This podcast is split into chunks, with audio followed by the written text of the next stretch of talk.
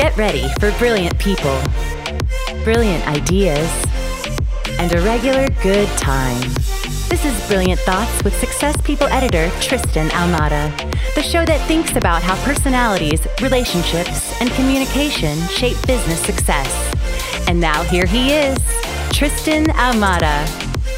My next guest is a YouTube legend. He's been doing this for a long time, maybe one of the original OGs. It's Sean Cannell. And you may know him as Think Media. He's got over 2 million subscribers on YouTube. We talk about how he got started, what he's doing now with his business, and a lot of other personal things. Let's get ready for this one. Welcome back to another episode of Brilliant Thoughts, a Success Magazine podcast. If I say so, it's probably the best one, and I know our producer loves that. Sean Cannell, it rhymes with channel. He just said that. Sean, welcome, dude. Everybody knows you in the YouTube world. Man, Tristan, so grateful to be on the podcast and just grateful to be alive today. dude, tell me about it, bro. By the way, I was following you on Instagram. I watched your live, and you mentioned your new book, YouTube Secrets. It's second edition, right? Yeah. Just dropped. I ordered it and we downloaded the Audible. So now my son and I, on the way to school, are listening to it because he's 11 years old and he's like, Dad, we've got to listen to this together. I'm like, okay. That's there awesome. Well, I appreciate it. Yeah, we're so excited, and uh, yeah, it's it's it, the original book came out in 2018, and so we completely overhauled it, added some new chapters, so it's refreshed to dominate YouTube in a new decade. I love that. Well, let let's start there because most people that know you know you from YouTube. You've got an amazing YouTube channel with just over two million followers. Think Media. By the way, if you haven't checked that out, go check him out there. He's always giving value, and it's it's a beautiful channel. So, tell me about how you got into YouTube first, because the first time we jumped on Instagram, you told me a story about Success Magazine, and that's what hooked me, man. I'm like, dude, we got to have this guy on Success. Yeah, you know, I first got into YouTube. I got into video before YouTube started. So in 2003, I started shooting videos for my local youth group. Now there's 16 kids in the youth group. It's funny to think I was shooting with a a Canon HV30 that had mini DV tapes. And so we would Dude. actually edit these really cheesy video announcements for our youth group and we would put them into a VHS tape to play it in a VCR on a projector Wednesday night at our church. So just how far back wow. I go in video, a little bit of the picture. But what's cool was um, our church. Usually churches are behind, but in 2007 we started a YouTube channel for our church. Just two years after YouTube started, and I didn't know what I was doing. I mean. The, there was a 15 minute limit on how long you could upload videos at the time and there was no custom thumbnails and we were making all kind of mistakes but it was nice to have that kind of head start but then what happened was 2009, the story you were referencing, was I now had all these years under my belt in video. I actually started to get requests to film weddings or local bands. And so I started a video production company called Clear Vision Media, where I just do video production. But then we mm-hmm. hit the hardest season of our life. And it just everything kind of came crashing down all at once. And the three big things that happened was was first the housing bubble burst. And I got married young to my wife Sonia. We got married at 21 and uh, a couple years later we bought two houses on declared income because it was going to be a good investment and we had a renter and um, and we had we were living with another family in our home but but then the bubble burst and we already were were stretched pretty thin so uh, one of our tenants stopped paying rent and we couldn't float both both payments. Um, oh. Then uh, the the church we were actually a part of, unfortunately, some senior leaders stole some money, and it's so it started going through all kinds of problems. So that whole Whoa. world, and I was part time staff there, and and uh, that started to to to uh, kind of fall apart, which was you know trust is kind of hurt. You're disillusioned. You want to trust leaders, but then the the worst of it all was was my wife got incredibly sick. Mm. And so we got married super young. A couple years later, she goes to the Philippines on a mission trip. She gets some kind of a virus. We don't know what it is. Eventually, we, we figure out it's called gastroparesis. It triggered an idiopathic disease. But for years, she went undiagnosed. losing all this weight, throwing up multiple times a day, and got to such a low weight that they had to install a feeding tube, uh, jejunum, just to get her weight back up, but they placed it wrong. So what happened was Whoa. we start doing the feeding the first night. We're back at our, our home an hour north of Seattle in Marysville. And and you put the liquid through the feeding tube, but instead of going into her stomach, it started to fill up her body cavity. Whoa, dude. And what'll happen is it'll suffocate your organs. When you have liquid coming in all around your organs, it'll suffocate your organs, which can kill you. So we rush her to the hospital. We we turn it off. We rush her to the hospital. We she we rush to Everett, Washington. She's we get kind of stable there, and then they put her in an ambulance, and now we're we're rushing to Seattle, Washington. So I'm fi- following behind her car in our Honda Civic. I'm following behind the ambulance. Lights blaring. I'm panicked. What's going on? Is my wife going to be okay? They get her there. They have to cut her open to like clean out all of this. And I find myself by her side for six days in the hospital, um, shook, honestly. Like, God, why is this happening? But also, like, what are we going to do? What am I going to do mm-hmm. as a mm-hmm. as a man, as a leader? I got to step up, and and ministry doesn't pay super well, and that area is kind of. I'm a new small business owner, and I'm trying to kind of get that going, and. Mm-hmm and uh, Tristan, I mean, I don't know if you can kind of feel the emotions. This is all happening yeah. in 2009, all at the same time. And I have six days to just reflect, and I'll, I'll, I'll tell the story. But it was gnarly, man. It was it was crazy, dude. That on top of everything else, how did you not get just completely broken down? Like, I I would just I would have just been bawling and be like, I, I, I need to get out of this. Yeah, well, I mean, I think a, a couple things. One, um, I've heard it said that if you're going through hell, keep going. You know, like the famous psalm says, though I walk through the valley of the shadow of death. I think the key is if you're in the shadow of death, that's not where you want to set up camp. You got to keep you got to keep walking. And so, I mean, I knew I didn't know what to do, right? Obviously, I'm overwhelmed. I, am um I'm I'm discouraged. I don't know what to. Ha- but what was so crazy, and that was what I brought up briefly on our our live together, was one day. Now I'm six days in Seattle, Virginia Mason Hospital, waking up every day, praying, reading, uh, talking to my wife. She's taking a, you know, she's asleep, and I'm trying to, you know, keep myself. Obviously, I'm not doing any kind of work or anything, so I'm I'm mm-hmm. with my mm-hmm. own thoughts. That's not a great place to be. So one day, I I walk across the street. There's a Barnes and Noble across the street and I buy a success magazine.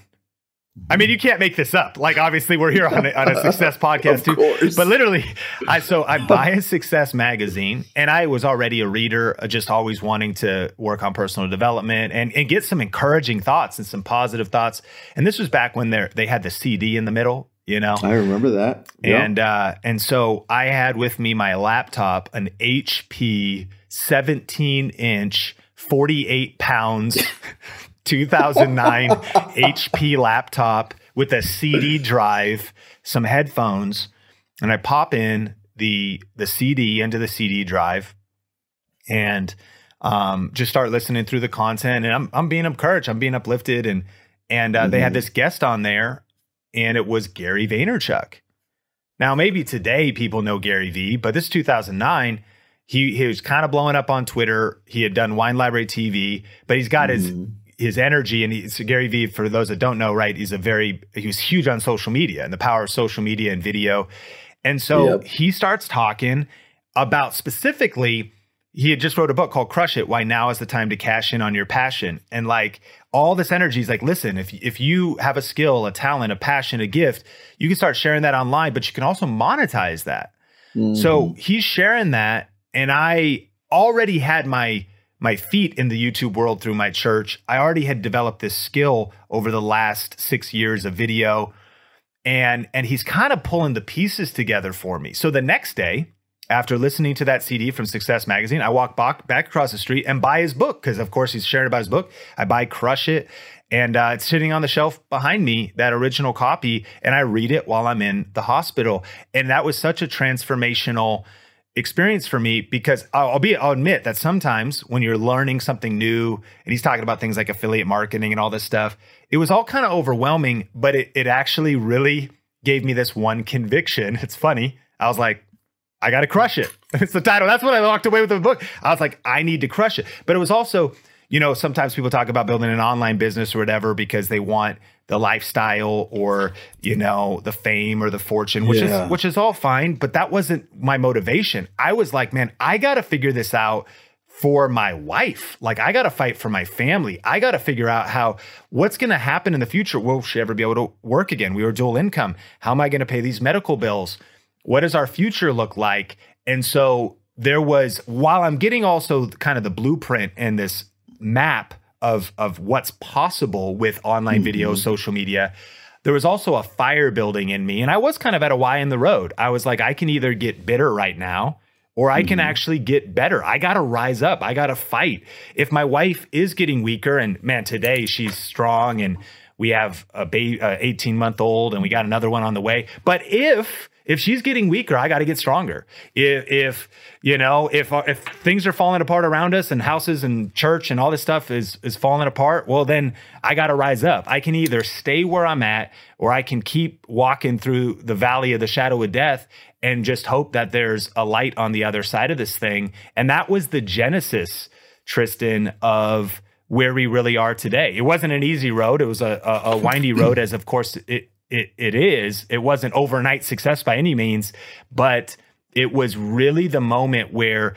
it's called uh, motivation, mortality motivation. Mm. And they say hmm. when someone comes face to face with death, and in this case, I watched my wife come face to face with death, it shifts your perspective. You start saying, man, am I really living all in? Am I really, you know, I tomorrow's not guaranteed. And so the fire that sparked was yes, to of course provide for my family, but it was also like, shoot, tomorrow's not guaranteed. I want to share my message. I want to mm-hmm. start something. I want to do something that matters. And then I, ever since then, I have been on this journey to A, not just figure out how to do YouTube to provide for our own family and build our own business, but that's actually what we do today is we teach others how to monetize their passion, reach more people with their message, you know, build their business with the power of online video and YouTube. And uh, the fire hasn't stopped.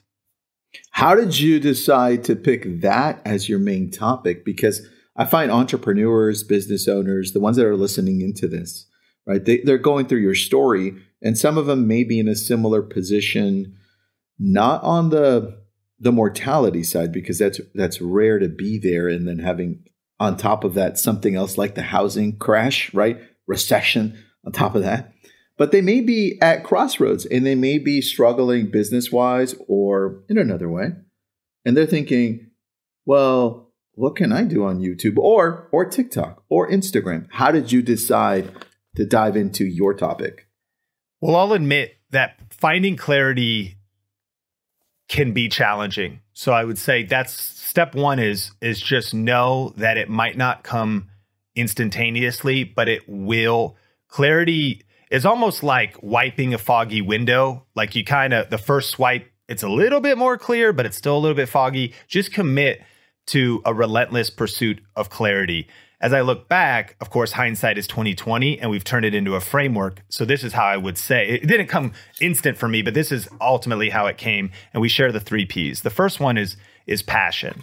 So if you're, mm. what do I talk about on TikTok? What do I talk about on YouTube? What is something you're passionate about? And what you can actually do is you could brainstorm maybe five to 10 things. Cause maybe you you do help people with personal finances and taxes and it's it's pretty obvious to you. You're like i'm actually passionate about this. That's i should share tax tips on on tiktok. But maybe there's other things. Maybe you're passionate about classic rock. Maybe you also are really into snowboarding. And like all of these things could actually be very powerful and monetizable verticals.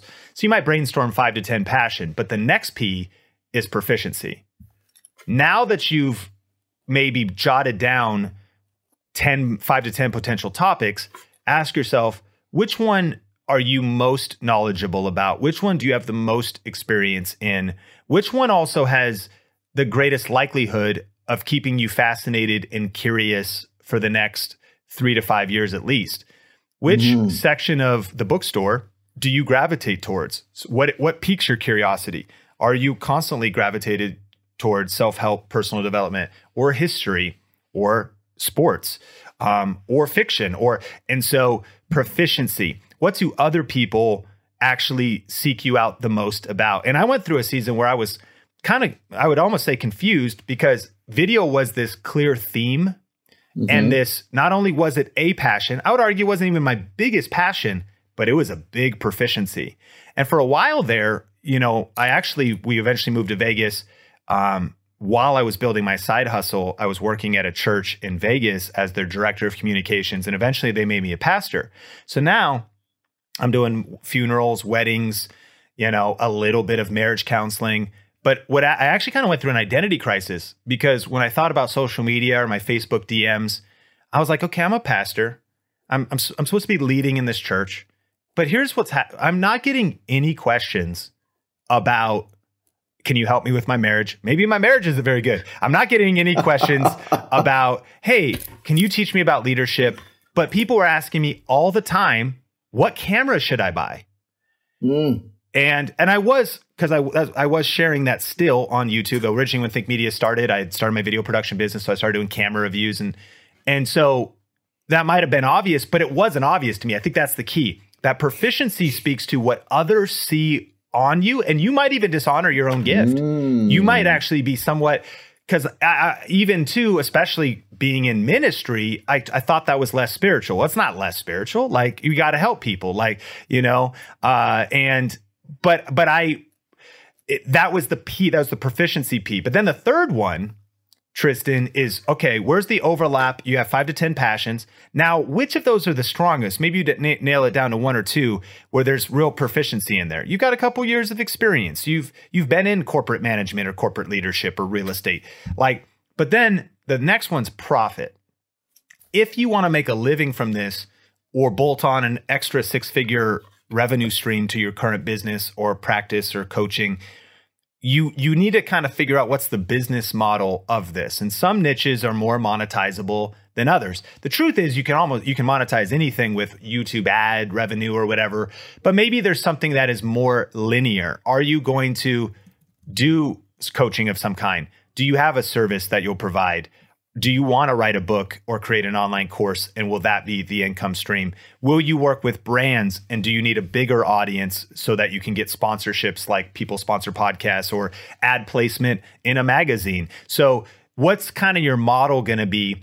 And just like starting any business you sort of want to identify the tam the total addressable market. You want you want to identify identify is the opportunity I'm going into is it growing or is it shrinking? Am I about to open a blockbuster or am I going to be starting a Netflix? So I'd much rather be if I want to do nostalgic uh, legacy media and kind of have a niche audience around beta tapes and VHS, well then then that's a choice, but Blockbuster has one store left and and is not doing as well as Netflix is at this moment, right? so if you want to yeah. be kind of future forward, if you overlay now passion, proficiency, and profit, the goal would be at the center of those three. You're going to find your YouTube success path or your TikTok success path, um, and that's what I would recommend for narrowing it down. I like that, man. And that I don't remember what chapter that is, but we just finished that chapter in the book. So if you're listening and you're like, "Ooh, I need to jot that down," just get the book. It's it's good. And then in the Audible version you've got you, and then you've got is it Benji? Yeah, am I getting that right? All right. Yep. You got you guys alternate between chapters. I'm assuming because I just passed Benji. Yeah, and we we co-authored the book. It, it, the project's kind of uh, just on pause now. It's called Video Influencer. So that was a separate YouTube channel we started, kind of to do about 200 interviews because that's what we combined in the book. We wanted to say, okay, not just our experience and our success, but what are the um, transferable uh, best practices, not just our isolated experience, you know. And there's sometimes it's nice to share like your success secrets, but we wanted to really boil it down to what are the common mm. traits across entrepreneurs, entertainers, different YouTube creators that uh, when it comes to YouTube success. And so Benji and I started a separate channel, a separate interview show. We did that, and that's what all was poured into the book. Got it, dude. So far, the book's awesome. So thank you for that. I appreciate I mean, that. Know, I've been looking for podcasts on YouTube, right? And I, I can't seem to find great ones because I just did. I just listened to one with Mr. Beast and and Joe Rogan. That was a good one, decent, right? Yeah. And then Colin and so, Samir. I don't know if Colin and Samir have uh, a podcast, but their YouTube channel is great. They do a lot of profiles on creators. Uh, we do have a podcast. It's probably not keyworded right. And that's funny because it's one of our skills, but we just call it the Think Media podcast. But YouTube is the 90% dominant topic uh, of our podcast called the Think Media podcast. I'm going to it right now. I just wrote it down, dude. Awesome. So, very good. All right. Let's talk about why you didn't call yourself the tech pastor because that would have been great, dude. Why, why shift completely over to this this whole teaching of video and tech cameras and not bring any of of the pastorly world with your biblical world? Yeah, that's an amazing question, and I actually appreciate you asking it. Um, you know, I think for me, my faith is still uh, at the center of of my life, and uh, on Christ, this solid rock I stand. All other ground is sinking sand. Um, and it was also, though, a hard transition because I think when you've been in ministry, quote unquote, leaving ministry, uh, it's hard for people, you know. But it, it came from biblical conviction and from, I think, you got to follow the call of God on your life. So, meaning this, I mm. have a foundation in in the youth ministry and just Old Testament, New Testament studies, and and you kind of think like, okay, that's what I would do for uh, the the rest of of my life. But what I found was in our small town church, which unfortunately did fall apart. There was so much good things that happened, and one of them was a marketplace ministry, and and meaning it was ministry to business people, and it was the whole entrepreneurship side. And once I was exposed to business and entrepreneurship, um, mm-hmm.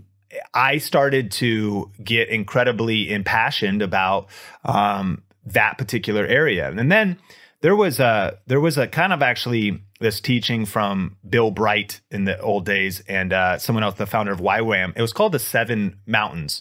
And uh, today there's there's a, a, book called Next Christians from G- Gabe Lyons, and they call mm-hmm. it like uh, it's like the seven spheres of society. And and essentially what this teaching was was also like okay when it comes to ministry, though, one aspect that of, of that is church. But there's also the thought that like God's a lot bigger than church. What about mm-hmm. what about the mountain or the sphere of society that's family? What about media? What about um, mm. entertainment? What about science? What about business? And so it was actually around 2008, even before everything came crashing down, that God really stirred in my heart, kind of like a call to the marketplace. And so, in a lot of ways, um, I feel that uh, I, I, in a way, once a pastor, always a pastor. Today, Think Media is is 25 people.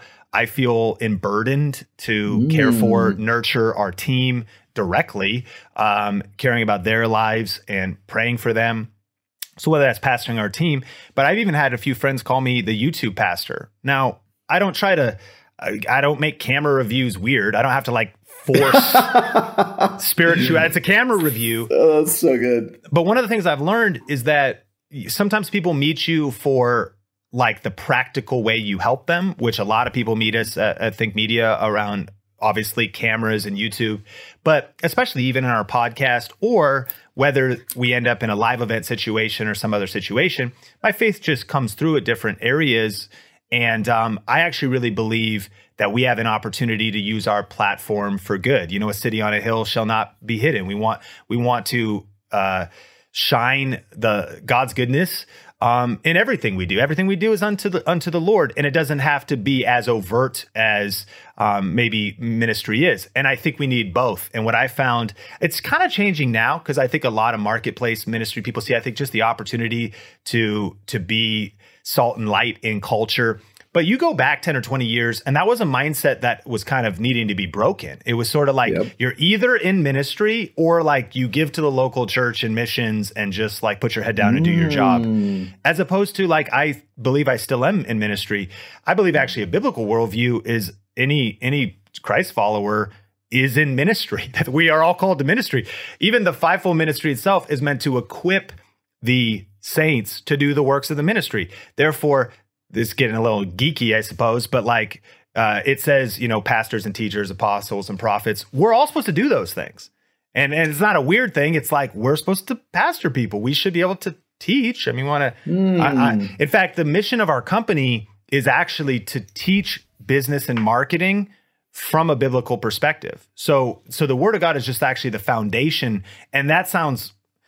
In some cases, you don't need to over spiritualize a YouTube strategy. However, the deeper ethics of uh, character, you know, do unto others as you would have them do unto you, character Yep. and integrity and marriage and family and all these kinds of things. Our deepest conviction at Think Media, which is very interesting, it almost feels like a, a contradiction, is the whole influencer culture, selfie culture. It's all about me. I think mm-hmm. has a lot of toxic elements to it. I think the next generation all want to be YouTubers, but in my opinion, they're following a lot of quote unquote influencers that I don't think are good leaders and they're not modeling values that I want my son to follow. So I actually feel impassioned and called to not then shrink back, which a lot of people maybe would, like, oh, well, let's just shut ourselves off from YouTube and social media. No, I think we have to be wise in how we embrace it. And my hope is we want to help 10,000 purpose driven people not just figure out how to make a living on YouTube, but also really figure out how to make a difference and share messages that matter. And I, and I also come from the perspective, like I believe Martin Luther King said, I, I'm not here to curse the darkness, but I'm here to light a, a lamp. And so we're trying to light a match and help others do the same to say, okay, cool. You know, there's uh, probably you agree. There's probably some people on social media that you don't want your kids to follow. Um, but but you know, they're doing their thing and they're on their journey. I just think we need more people championing grace and love and mercy, truth. And uh, that's at the core of what we do. A lot of times, I this isn't necessarily a conversation that comes out, but in an environment like this, it is coming out, you know. And so, um, yeah, that's that's kind of what keeps us burning, and uh, that's a, that's at the heart of Think Media. Dude, I, I love that because sometimes we look at, in, in all religions, okay? But sometimes we look at religion in general and think, well, you know, if I was really religious, I wouldn't be using social media to go out and use use it to grow my business or I can't take a selfie or I can't it's just it almost contradicts the belief in people's minds. And and I love that that you I would assume that it was probably a struggle internally to shift from ministry to YouTube and still be okay inside, knowing that in your case, doing God's, you're still doing God's work, just your way. It, w- uh, it was totally a struggle. And ultimately, when you boil that down, the fancy word would be theology. I actually think that you could have wrong theology. For example, you could think that ambition is bad.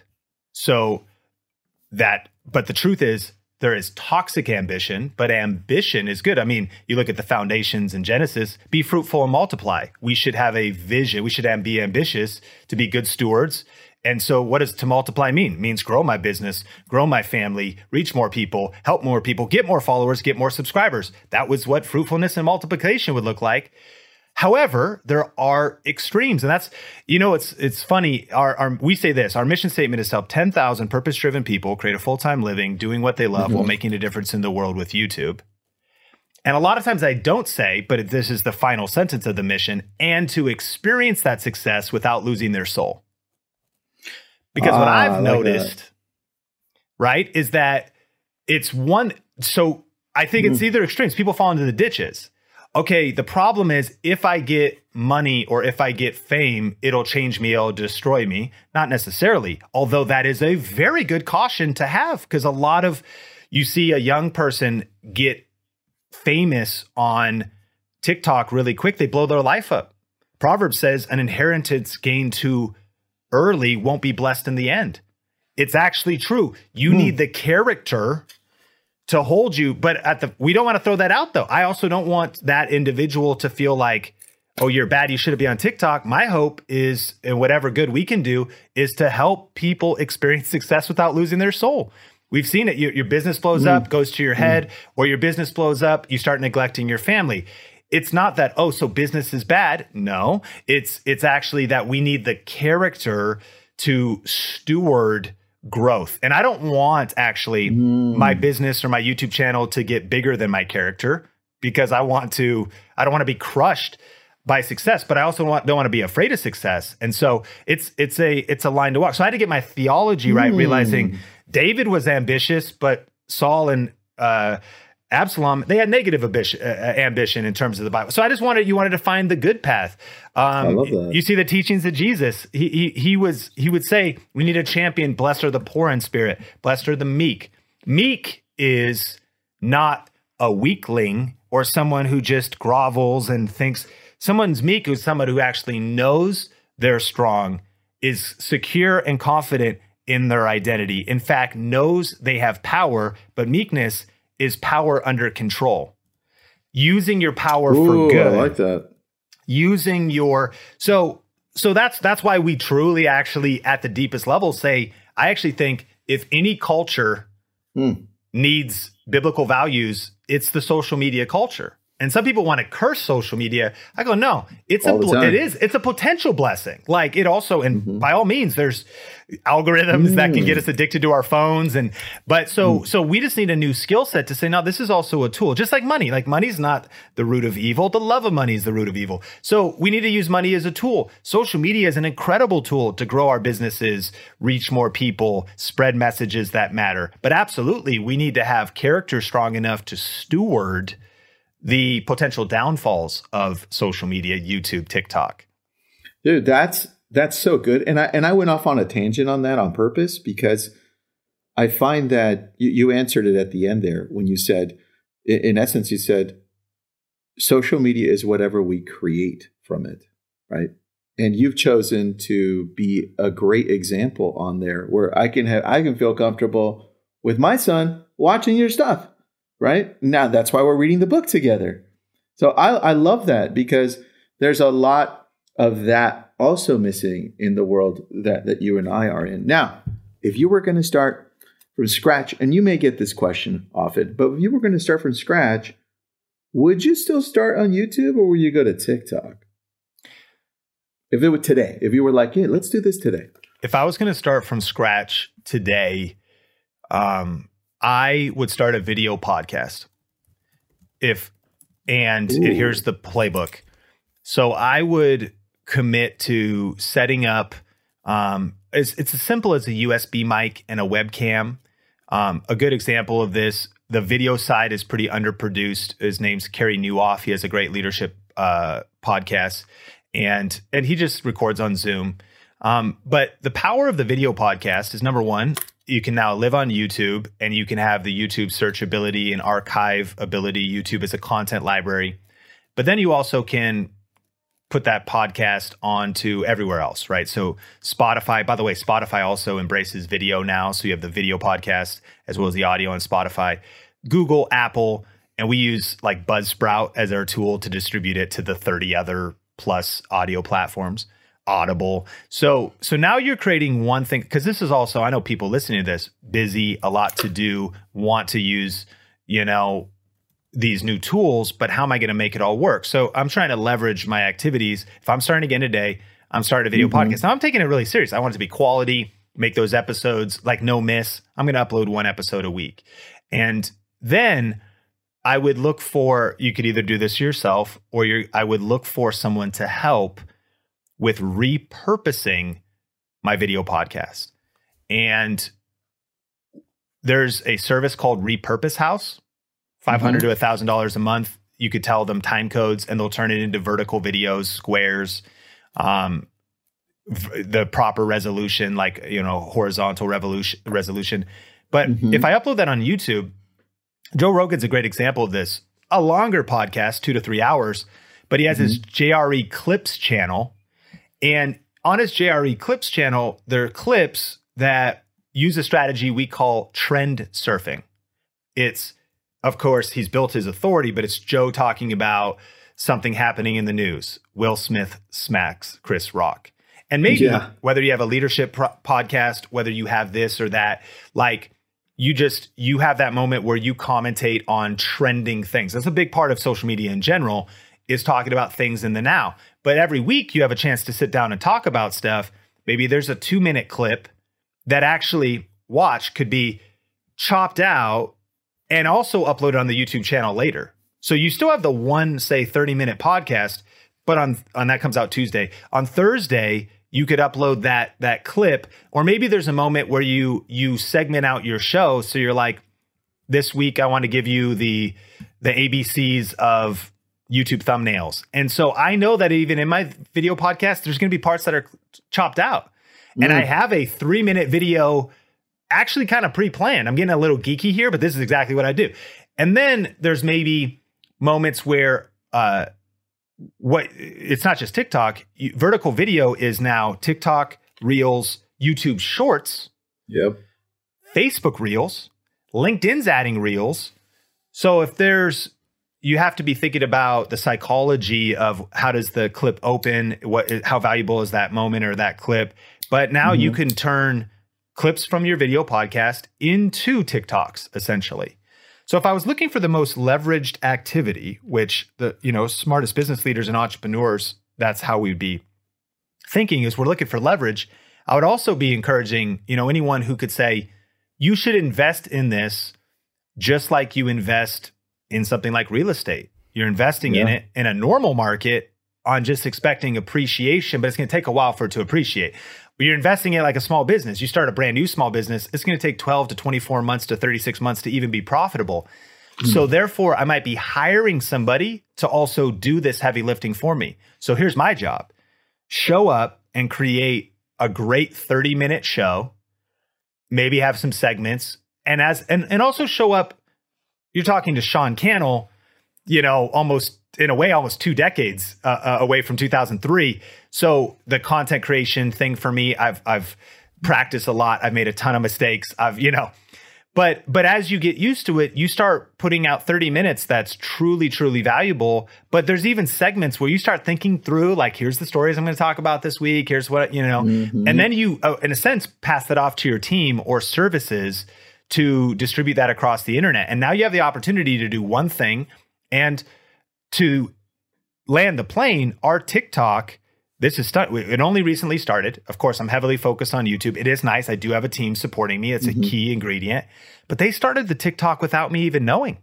And all they did was re- they they started repurposing content. I know awesome. you hire some young people you know, I'm 38. You, you, hire Steph. He was in Toronto, Canada. He started our TikTok. You know, he's 24. We need to be on TikTok. He started repurposing stuff. I, I think we already have 35,000 followers. Damn, and, and here, man. Here's a huge key. We did not shout it out on our YouTube channel. We didn't send an email to our list. TikTok organic growth on its own. Um, with, by the way, of course, the right thinking, the right team member, the right strategy, and arguably good content to start with, like thoughtful moments which is just, it would go into th- this is how I would summarize it now. So now my job is to think about okay, I need to really dial in my thought leadership. I, I need to show up. So I'll show up to our video podcast recording with my notes ready, with my points ready, with some structure. Mm. And so much so where I'll sometimes even like before it even happens, because once you do this for a while, you start thinking, well, I know actually even it's called reverse engineering, right? Start with the end in mm. mind what are what are even a couple sound bites that actually would be worthy of less than 60 second content pieces. And by the way, TikTok is two minutes, five minutes, and even 10 minutes, depending on your account now. So that's a whole nother uh, point. And and so I think thinking smarter, not harder in terms of of your approach, because the answer to everybody listening, where should you be when it comes to social media? The answer is everywhere. Yeah. You I mean, how how many people do you want to reach? How big do you want your business to grow? The challenge and the bottleneck is the execution, is the system you need to build around the omnipresent strategy, which is distributing your content across LinkedIn video. And you even get into, of course, quote cards, written, you know, blogs. You could translate your content into a lot of different things. But if I was to start today, to take the long road around the, around the mountain to answer your question, YouTube would be home base because YouTube is the only place where your content lives forever. It's the only one that's truly a search engine. It's owned by Google. It's by far the dominant video platform. And yes, there's incredible organic and quote unquote viral growth on TikTok, but I would argue the quality of the viewership there is nowhere near what a YouTube audience is. That's not putting TikTok down. It's saying YouTube would be my home base. My video podcast would be the flag I plant in the ground. And I would want to be known that my show is a no miss show. It's quality. At least I put my best foot forward. I put my heart into it.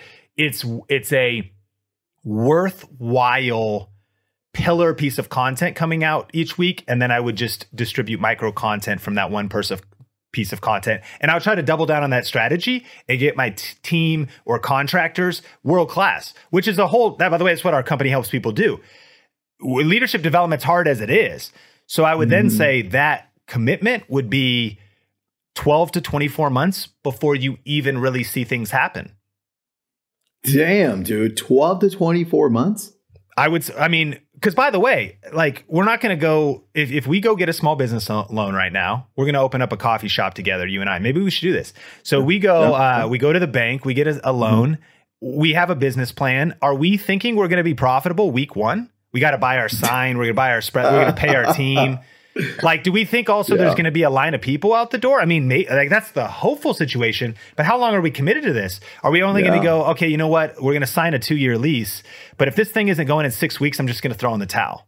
Mm. That's what everybody does on social media, though. That's so true. That's so, oh, oh, Instagram didn't work. Oh, it's, yeah, it, oh. it didn't work. Well, no, it works if you work it, and and arguably, I think to encourage people. Well, what if I'm not good on camera, or what if my content's not good at the start? It probably won't be. Like your first videos would be your worst videos. Like nothing's good the first time you do it.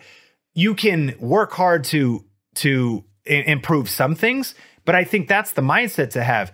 Let me pitch you a, separate vision. What is it worth to you?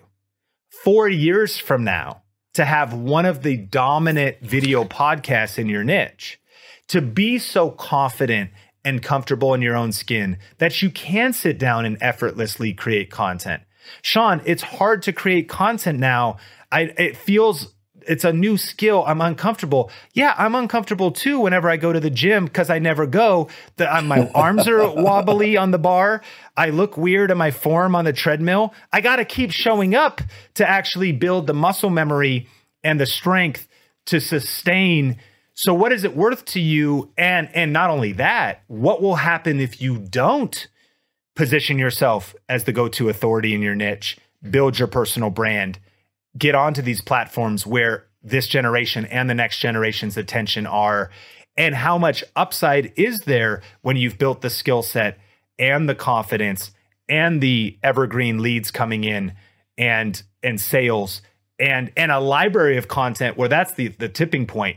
24 months from now because you've been on YouTube and TikTok will not do this for you your library of the 52 podcasts, video podcasts you upload a week, as well as the one or two other clips you upload each week, that's 150 videos a year. You have 300 videos now, 24 months later, and some of those really got picked up in the YouTube algorithm. So what happens is now you have hundreds, if not thousands of views that your channel gets every day or every week that you're you're educating people about your products, programs, and services in a non-salesy way, but you're just letting people know what you do. Now you truly have created passive income, passive lead flow, passive business building, not only for the new episodes you're uploading, but you truly have an asset. The problem with TikTok, Instagram, LinkedIn, other places is their content feeds. So you have to keep feeding the monster. If you do YouTube right, your videos work for you when you're not working. And they truly are like real estate, video estate, where they're still going up in value. They're still getting views. They're still bringing you leads. I have 10 year old videos that still get views and make money and bring me leads today now, which is insane. That is Dang. high leverage. And that's the, the unlock that I think people need to see with YouTube. Will it be easy? Not saying that. Will you have to learn a new skill? Absolutely. But it is worth it when you catch the long term vision. You mentioned something along the same lines the last time we talked. You said, and I wrote it down in my notes from two months ago. You said we invest in real estate for equity and return, uh, return on investment, and we should be doing the same thing on YouTube. And I thought, dude, that was that explains YouTube. At least to me, it was like in one sentence because I'm in real estate, so of course it made sense, right? I'm like that. That's beautiful, and, and you just you just outlined the whole thing in the same way, which is saying, hey, video slash podcast, and for those people that are looking to to figure out what it is that they need to talk about to get that clarity, right?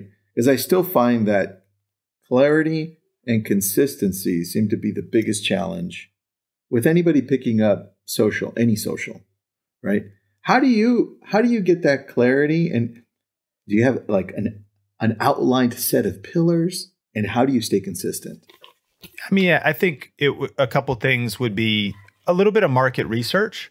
I think um you know, look at the landscape of of competitors. Competitors are a good thing. If there are competitor video podcast YouTube channels that have 100,000 subscribers, a million subscribers, if there's a podcast competitor that has a thousand reviews, that shows that there's audiences for that type of content. And then these would be basic business principles. What's your USP? So Sally Hogshead said, Your goal is not to be better, your goal is to be different. Different is better than better. Um, a great book. Uh, I forget the name of the book. I think it's The Common Path to Uncommon Success by John Lee Dumas, legendary mm-hmm. podcaster, mm-hmm. entrepreneur on fire. He he he thought, okay, I want to do an entrepreneur business podcast. So, you know, someone listening to this, you go, okay, well, that, that ship has sailed. That's a saturated niche. Well, no, because the difference in his case was, okay, I commute to work. So he got clear on who he was serving. And I go to work every day. And my commute's about 25 minutes. I there's no daily podcast. So the difference was even how long it was. Mm. So the difference could be everything you do is under five minutes because every everyone's doing long conversations. You go short. Or a lot of people are doing the interview shows. You do one that's not an interview show, but it's actually more planned or structured. You find a way to be different. You also might find a way to niche down. Like I was afraid originally to write my book, YouTube Secrets, because my background was in social media for my church. In fact, my first book was called YouTube for Churches. And I was afraid oh. to write the book because I was like, that's too niche. I was like, only one of the platforms? And then churches? Like it's too niche. no, you actually want to niche down until it hurts because the reverse oh. was I actually instantaneously, Tristan, said in all humility, became the number one expert on planet Earth for YouTube for churches. No way. Why? Because there was literally no one else. It wasn't because I was even great, it was because I was the only. All of a sudden, YouTube for churches was such a niche combination. I combined a couple things, I became the only. And and then what was interesting was I actually started to get hired and churches would have me come in to consult to help with their entire social media strategy. Wow. So even though I thought niching down was going to make my world smaller, it ended up making my world bigger. So I would do some market research, think about what it is you love. I'd also I would do your uh, one reason to do a video podcast is honestly for yourself. Of course, you should serve others, but one of the reasons why we, you might like this as well. One of the reasons why it's cool to do an interview show is because it puts you into a situation where you're constantly learning, mm-hmm. where you're mm-hmm. constantly getting to build your network, connect with other people. So there's so many, there's so much ROI to it. You could go, oh, my first year, I didn't get a lot of business. Well, but you also maybe grew your network and that led to some conversations. One of my favorite Gary Vee strategies is starting an industry podcast and inviting the clients that you want to hire you into the onto your podcast. they won't they good. won't meet That's with you. sneaky, dude. it's pretty sneaky. They won't good. meet with you to for you to pitch them, but they if you say, "Hey, I would love to interview you," well, they all and and when you you're not even interviewing the key person. You're you're interviewing the CMO because your SaaS product would help them and you're like, "Hey, we want to talk about, you know, whatever environmental SaaS podcast, and like they they come on the show and it starts a relationship and, and they ask a little bit about you and you're always you know never mm. press, pressuring anything so there's a lot of different ways you might position yourself to be a bigger fish in a smaller pond and so i think there is definitely a lot of thought that goes in it's not an easy process we said earlier that you know you have to relentlessly pursue clarity but that clarity mm. can take time um, and so I would do a little bit of market research, look at who else is out there, look at what you could bring that's unique to this space. Sometimes that could be because you know, being a, a female personality is is different than a male dominated space. It could be mm-hmm. an ethnic, ethnicity thing. It could be an age thing too. Gen Z has a different vibe on and take on, on course entrepreneurship than baby boomers. Yep. So you maybe even double down. It's like the baby boomer business startup podcast. Like that's when the opportunity I think really becomes clear because boomers who maybe are at a different pace in term and at a different energy level in terms Mm-hmm. of what they want to do with maybe starting a small business. I mean, it's actually I'm just just obviously verbal processing right here, but I'm like that would be amazing, like the baby boomer startup business startup podcast, and and so uh, I think thinking about some of the the differences, and then the second piece I think is the opportunity though, Tristan. You said what about consistency? Here's how I mean I can give you some tips about how to stay consistent. But here's actually the promise of consistency. One of my favorite quotes from Steve Jobs was that business is a game of attrition. So, what he means is that actually, if you can just still be standing and still be consistent in five to seven years, the reason you'll win is just because everybody else quit. Oh damn! Sounds And like so- life in general. It's just life in general. So so uh, sometimes you know again like again overnight success they say just takes 5 to 10 years. You know? And so I think about Think Media today, the first video I uploaded on our channel with 2 million subscribers, I uploaded in 2010. We now have 2 million subscribers in 2022. So 12 years later, like we're overnight successes. it was only it only took pain and wanting to give up and and hard seasons. And and then by the way, in seasons, especially when it was a side hustle where I uploaded a video every week and then I didn't upload all summer. But then I kept coming back. And there's so many abandoned and mm. orphaned podcasts and social media accounts and social media channels. If you just keep going, and of course you keep improving, and there's there's a lot of dynamics. I mean, you you you you figure out how to be different. But if you're just still around, like that's where your breakthrough can be. So if uh, you know it's consistent quality content, cream always rises to the top, no matter how many cups of coffee you pour. And so if you just keep pouring out the coffee and you keep pouring out the cream, like it, it, it, you might have some viral, you chop out some clips, you go viral on TikTok. Thank God for those stories. But don't compare yourself. You go, well, this person, man, their thing just blew up. And, and well, you don't know how big their email list was. You don't know what was happening. They might have got lucky. They talked about the right thing at the right time. I think that also luck, right, is when preparation and opportunity meet. So when you're just grinding out your show for a year and a half, this is so true in so many people we've studied as well. They're just grinding. Maybe they blew up at six months. There was one tech YouTuber, funny name, named Barnacles Nerdgasm, who he goes, is a funny name. It took me six years to get to 60,000 subscribers and then another year to get to 600,000. So 60,000 was pretty cool, but that's a slog. Who wants to grind for six years? But also, these individuals are now in what Brian Tracy would tell us, you know, the top 10% of salespeople get 80% of the sales. That's true. When you're at the top of your market, like, so when you just keep consistent, and I think then, I mean, I could share a lot of niche things, but I think if there's one thing that I feel passionate about when it comes to consistency, it's this vision. Vision, without vision, the people perish. You got to keep your vision white hot. You got to keep your vision strong. When someone says, How did you keep going when the other people quit? Because of having a strong vision, an unshakable vision, uh, an, an I will until vision. I got a vision for being a leader in my marketplace. Well, what if you're not there in two years? Well, then I'll go another year. Like I got a vision to keep improving our product, improving our our our con. Like I've got a vision. It's kind of like Michael Jordan getting kicked off of his high school basketball team. Like pretty crazy, but he needed to get better or it was bad timing or whatever, but he didn't give up. Strong vision, vision for where do you want to be?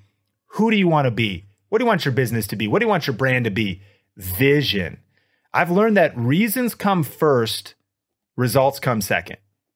That's vision. I've got a vision. My, the reasons driving me are for me, I, need to provide for my wife, pay for these medical bills. But we also talked a lot about my faith. For me, I want the one of the reasons why I want to build my platform the biggest is because I hope to influence people positively, as many people as resonate with my content. I hope they follow me and not someone else. Why? Because I hope they get they have success without losing their soul. So whatever influence I can have on their life, I just hope to share some principles that will yes help them win on YouTube, but ultimately also help them help them win in life and and build some character and value things like family. So I'm the, the, my reasons I would argue are probably stronger than some of my competitors. Some of my competitors wanted to get rich. I wanted to make an impact and build a legacy and build generational wealth. That's vision. It's just a different level of vision. And I think that that's the different ingredient that helps people sustain through incredibly hard seasons is how strong is your mm. vision? How strong are your reasons? How how big is your vision? When you're when you're fighting for legacy and your children's children, it's a different level of motivation than saying like, "Oh, I'm just trying to like make a little money on on this trend." Which is is cool too, but you'll probably burn out. Like yeah. like it's just not as deep of purpose, vision, legacy, impact. Oh, you mentioned earlier purpose driven. So I kept on going back to that. It, it, makes a lot of sense, man. Yeah, you'd see a lot of people quit because they just pick up things because somebody else is doing it. It's like, oh, that looks cool. And they had success. Uh, let's give it a try. Very, very true. All right, last question for you. Who do you follow that inspires you to to try new things and, and keep going in different routes on these social outlets? So, a couple uh, people I love, and I, I want to thank you again. I appreciate you having me on. Um, uh, one, John Maxwell. So, and that's, I mean, it's not necessarily a social media influencer, although they have fully embraced him. Of course, the John Maxwell team have fully embraced social. But I just love John, his legacy and, and leadership, his books. Um, also, man, 75, still going for it. Like, that's just one of, that's one, that's one of my hopes. Still writing that's books, true. still serving people, still adding value. He's a big one. A- another guy uh, and great YouTube channel to follow, Patrick Bet David from Valuetainment. So Valuetainment's almost four, 4 million subscribers, one of the best uh, entrepreneur uh, kind of channels, good, good pos- podcast. He goes kind of political. I believe he's he's got a big insurance business, something like seven thousand on his team. I don't know what the exact Jeez. numbers are, and he's running Valuetainment, which they're building up kind of a media company arm of things. I think uh, eh, uh, he really inspires me. Really good book called The Next Five Moves that he wrote. Your Next Five Moves. Uh, Patrick Bet David is uh, is another one, and then one other. Um, again, less of a social media influencer, but uh, is is John Bevere, who's uh, a faith based author, um, and then him and his wife Lisa Bevere. They do podcasts. They embrace YouTube. They actually launched an app called Messenger X they spared no expense. The people from Peloton were like, yo, what are you guys doing? And uh, it's now in like 192 languages where they're essentially sharing um, life development and spiritual development resources. But he's he's an author. He's done sold millions of books. Um, but I'm looking uh, him up right now, man. I, I had never heard of this guy. Yeah, John Bevere, Lisa Bevere, um, and and uh, yeah, incredible authors. But when I think about these guys, and I only know so much, but when I look at someone's life, the people, I, and I'll follow anybody. I believe you can eat the meat and throw out the bones. I, will learn from anybody. I should say. I, I think uh, I think that's a real big skill set. I think that sometimes we could be really judgy, uh, or I think you should also be selective. But I'm just a big believer, and we can learn from anyone. But when it comes to people, the guys I just mentioned, the people who I want to follow and emulate the most, most are people. Uh, when I think about their family, and their legacy. I think John and Lisa mm. have been married 40 years, four sons, all like uh, actually in the business and in a ministry with them. Um, you know, I believe John Maxwell, same thing. And and again, with massive empathy, especially with my pastoral background, I know life hits us and and uh, and stuff can happen. Um, but like I, I, value marriage and family, man. So I, I like learning from people who built a business and stayed married. You know, I like I like learning from people who built a business and and are have gotten a lot of opportunity but didn't get stuck get fall into greed or selfishness or affairs or whatever else. I mean, it's just that's my my framework is what what's the whole picture. One other uh, couple that I really love and respect is uh, Chalene Johnson and Brett Johnson, and I actually happen to know them incredibly well But this one of my favorite things is getting to know their team. I've worked with them a little bit. So I look inside, I see their team, and I'm like, okay, their team is healthy. Okay, they've been married almost 40 years. They, Chalene Johnson once told me, she's a fitness celebrity and teaches marketing and Instagram now and a bunch of other things. There was a point when a lot of her peers, when she was at her height, they were getting invited all, everywhere to speak and show so was she. They were mm-hmm. they were getting all these opportunities and so was she. But her kids were at an age where they were Sierra was doing her track meets, Brock was doing his football games, and they made a commitment and they said we're not going to meet any of our miss any of our kids' football games or track meets. Now, today they've built and sold multiple, you know, seven figure companies and they've done all this kind of stuff. But what I love learning from people where you can kind of look back over the legacy, and I think mm-hmm. is the is is what winning looks like really just actually earning a little bit more money, or is it is it also being able to go to my son's football games? Yeah. So I just I want to learn from from people like that who who are kind of crushing it in in that vision of success. I believe without losing your soul. And I'm and hear me. This is I I, don't think this sounds judgy, but maybe it's coming across. Listen, like these are weaknesses I'm aware of that I have. I am type A driven, ambitious. I know that I could make the wrong decisions to over prioritize my my business and under prioritize my family. So I want to select those I learn from the most, mentors and leaders that have built legacies where I look back at their the holistic priorities they have because mm-hmm. I don't want to get to the top of the mountain and realize I climbed the wrong mountain or I don't want to get to the top of the mountain where I'm getting applause from the crowds but I've lost the love and respect of my children. Yeah. Yeah, that's definitely the wrong mountain, man. Yeah. End. I yep. agree with you. Yeah. All right, you you mentioned a couple of things. Buzzsprout, is that uh, from what you've seen better than Podbean? Different? Do you know do you enough uh, enough about either of them to say?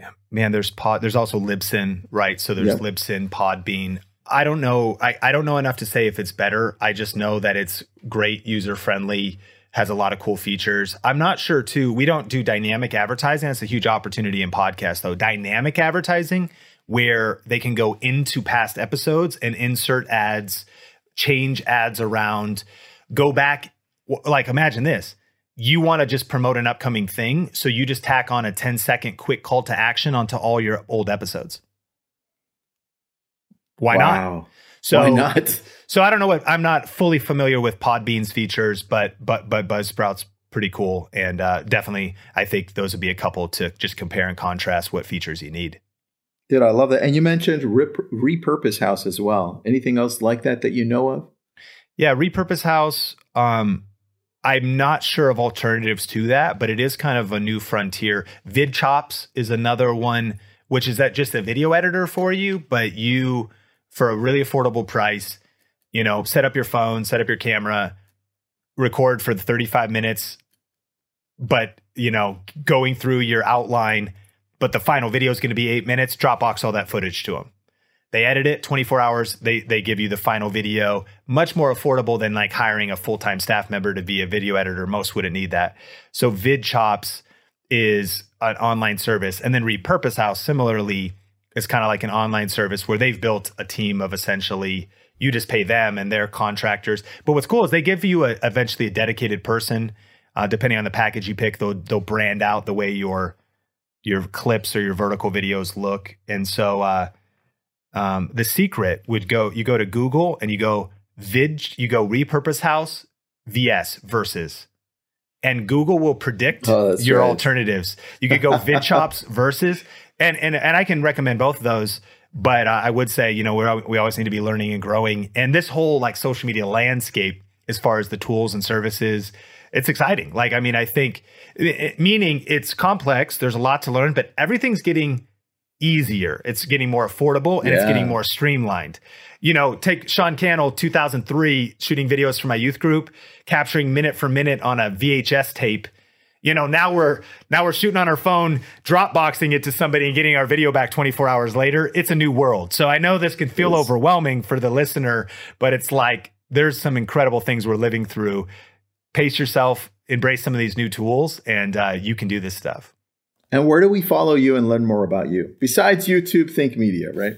Yeah, yeah. So Sean Cannell rhymes with YouTube channel on uh, on Instagram and all the social media platforms. That's S E A N for Sean, and then my last name Cannell C A N N E L L.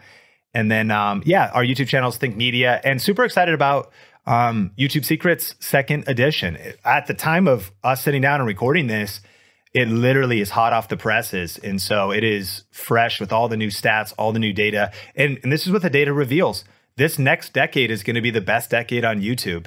The creator economy is exploding. Um, believe it or not, SignalFire did a, did a report that said being a content creator is the fastest growing type of small business right now. Damn, dude. Yeah. And so it's a real space. And whether you already have a business, you already have a practice, consultancy, coaching, you work somewhere else, like just learning about this industry, it's here. This is this is no longer a theory it is happening. And I actually believe everybody listening to this has a massive opportunity to start getting educated about all this kind of stuff. And so a good place to start, I think, if you if you like reading or audiobooks is uh, YouTube Secrets second edition. That's out now. Which of course I have. So thank you for that. Do you ever stream live? Do you ever do lives uh, on YouTube or do you just do them on Instagram? Yeah, so I mainly strive. We do have two channels actually. We have our Think Media channel and then our channel called Think Media Podcast, which would be your living example of a video podcast channel. And that's where I stream live mostly. And there's another tool that comes to top of mind. It's called StreamYard. Um, definitely our favorite. There's a couple alternatives, Ecamm Live or like Restream.io, but StreamYard's amazing and so, even just this last Saturday, when the book was updated, uh, second edition, I, I did a stream and I went to my podcast channel on YouTube. I went to my Facebook fan page. We have a private group for some of our YouTube kind of group coaching stuff. Mm-hmm. And so I just checked those three boxes really easy in StreamYard. And hit go live and was able to broadcast, you know, to three places at once. That's a one. It makes it Streamyard is an easy tool to do that. Yeah. And there's there are other tools, but that's I love that kind of thinking. Where how can you do something one time and maximize it multiple places? Even if some of those other channels you have, you're like, well, my Facebook's not that big or whatever, or it's not even something I'm thinking about. Yeah, but mm. why not? Like I'll even talk to our team. They're like, yeah, we only got you know four likes on the obscure Facebook stream and uh, and there was 12 people there and i was like yeah but had we not done that that would have been zero so what about that's true like so 12 i would 12 people matter you know so sometimes that's you know right. don't compare yourself to somebody getting thousands of views if you get eight views here and two views on your youtube channel and we all start somewhere it's how it builds up and so getting a system and tools like that and then being consistent so that's where i stream would be on the think media podcast channel all right, dude. I love that a lot. All right, man. Thank you so much for being on. I hope we have you back at some point doing something else here with us, but I'll keep on pushing your book. We like it here. So thanks again for jumping on. I mean, I appreciate you so much, Tristan. Thank you for having me on and massive love and respect to your community. Those are all the brilliant thoughts that we have for you today. If you like what you're hearing, drop us a review or just tell your friends. This has been a Success Podcast. Head to success.com slash podcast to hear more just like it.